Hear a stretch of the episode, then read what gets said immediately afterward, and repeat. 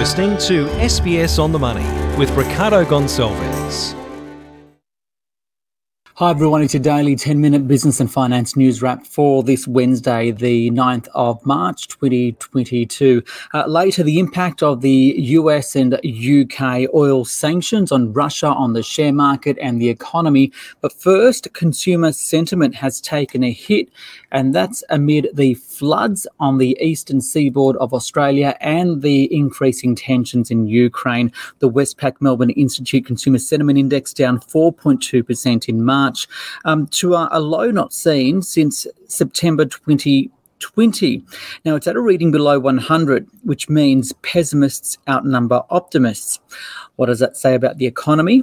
And for the future of interest rates, Sarah Conti spoke earlier with Bill Evans, the chief economist at Westpac. Sarah, look, there's a lot of factors that have that have driven this disappointing result. I expected it to be weaker, but I wasn't expecting a 4.3% fall. So, of course, the floods have been a factor, and we saw confidence in Brisbane fall 11.3% uh, last week. Inflation has become a big issue for consumers now, uh, and we a question we ask about how do you feel about inflation at the moment. We saw uh, around 80% of people feeling negatively about that. Uh, the interest rate outlook is deteriorating. We've, we've seen the, the weakest outlook for interest rates in terms of the proportion of people expecting rate hikes uh, since 2010. Uh, and, and of course, the overall, the overall concern about the hostilities in Europe. What does that say for the outlook for the economy? Absolutely. Uh, look, we're expecting 5.5% growth in the economy next year, this year, to be driven by 8% growth in consumer spending. Uh, what we haven't, what we what we have to bear in mind is the household savings rate is still 13.6%, and I think that's going to come down to 6% over the year. That's going to provide a lot of spending capacity over that period. I still believe there's a lot of pent up demand, particularly in consumption of services. And we can't underestimate the fact that the household sector has accumulated. We estimate $270 billion in excess savings. Uh, that's very unusual. It's uh, un- unheard of for a recovery phase, and that's also going to provide uh, a strong boost. So while sentiment at the moment is, is, is soft, a number of those factors are such as the floods, and that won't be permanent. Uh, and my view is that the consumer is going to still remain uh, the real boost for the economy this year. We've seen further sanctions on Russian oil. What does this mean for the Australian economy?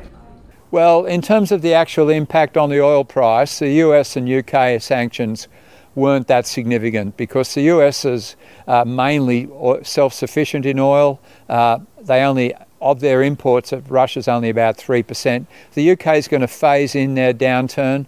The key factor was that the European countries that are the major importers of oil did not join in the sanctions. We do know that there have been a lot of um, informal sanctions that individual companies have put on have put on Russia. So BP and Shell, for instance, have done that. So the market didn't react too much to that price up about 1%. It's the, the, the oil price up 24% uh, since the invasion, uh, but of course it is at its highest level since 2008. So we can't ignore the fact that there's these are huge dislocations, but this particular sanction from the US wasn't a major issue from my perspective. So, what does this mean for all monetary policy then? Uh, the Reserve Bank um, is going to remain patient for a while yet. Uh, they'll, they'll, still be looking for the, uh, the, the, signal on wages. We've been of the view since, since early January that the first rate hike will come in August. Uh, they'll start to adopt a, a more, a, a less uh, patient attitude uh, in June, July, once they see a very large CPI that'll be released in late April. Uh, and I think that'll set the scene for an interest rate hike in, in August. Uh, the issue for central banks is the fear that inflation starts to feed into inflationary expectations, which runs the risk of, of a wage price spiral. That's the thing they have to be most concerned about, and that's the thing that'll mean that a situation such as the Fed uh, even though the outlook for global growth has deteriorated, the Fed will continue on that path because it has to contain those inflationary expectations. The Reserve Bank will be in the same camp, but of course, our expectations are nowhere near as high as they are in the US. So, interest rates are going up. The Reserve Bank will be changing its attitude over the next few months, and a big inflation report on the 27th of April will be a key factor there. Bill Evans there, the chief economist at Westpac, speaking with Sarah Conti. Now to the Australian share market, which rose. The S&P ASX 200 up by 1%, 7,053. The tech sector leading the gains. For more, I spoke earlier with Niv Dagan from Peak Asset Management. Niv, what's driving the market higher today? Ricardo is seeing a little bit of bad news is good news. Uh, we feel that a lot of this is largely factored in with the whole Russian Ukraine tensions and some of the macroeconomic data that came through overnight were much better than expected. So we're seeing a little bit of green on our screens for uh, first time in a long time. Even though it's as expected, can we talk about these macro influences on the share market at the moment, namely Ukraine, those um, sanctions on Russian oil by the US and the UK? Um, what are the implications for investors? Are huge implications. It comes down to the bottom pockets and consumer prices increasing. So we knew that inflation's a really, really big issue. We knew that interest rates are rising this year, but what we didn't actually perceive is Russian sanctions, Ukraine issues, and potentially default on credit markets. So across the board, investors are nervous, but we are seeing a little bit of green today, which is a positive. So what does it all mean for shares going forward? Look, it comes down to what percentage is largely factored in. I think the investor market is, is will largely look at a higher oil price, nickel, commodity prices, wheat, um, across the board and supply disruptions as your average day norm. Uh, investors will start to turn their attentions back on macroeconomic data. And we feel that the macro economy is still really strong. Interest rates are still low. Investors' money is still sitting. Uh, superannuation money is still there in place. So we believe that actually investors would be looking to buying the dips rather than selling to this weakness. That's interesting though, because the market was really climbing toward the end of the year, and then there was this correction, right? And it was almost as if the market or investors were waiting for some sort of an excuse to pull the market down quite significantly. We're in that correction territory. Um, given that, given now that we've had this the the conflict in Ukraine as a potential excuse, because we already knew interest rates were going to rise, are we in for more weakness, or do you feel that the sell-off has been overdone?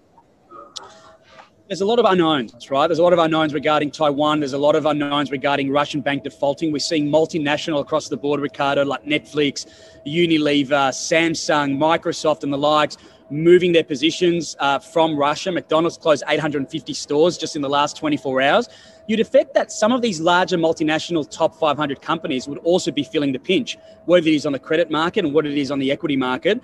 Um, we believe a lot is largely factored in, but a lot is the unknown. So that's why we're seeing a lot of volatility coming through on equities. Okay, so given all of that, where are the opportunities right now? What do you like?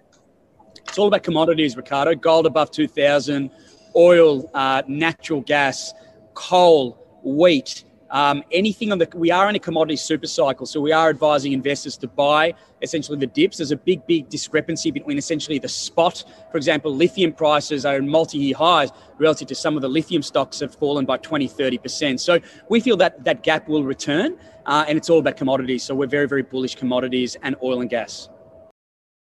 Niv Dagan there from Peak Asset Management.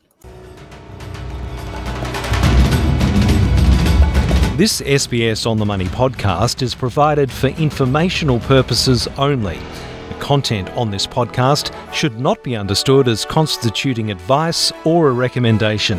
It is not personal advice and does not consider your personal circumstances or objectives. You should contact a licensed professional before making any financial decision.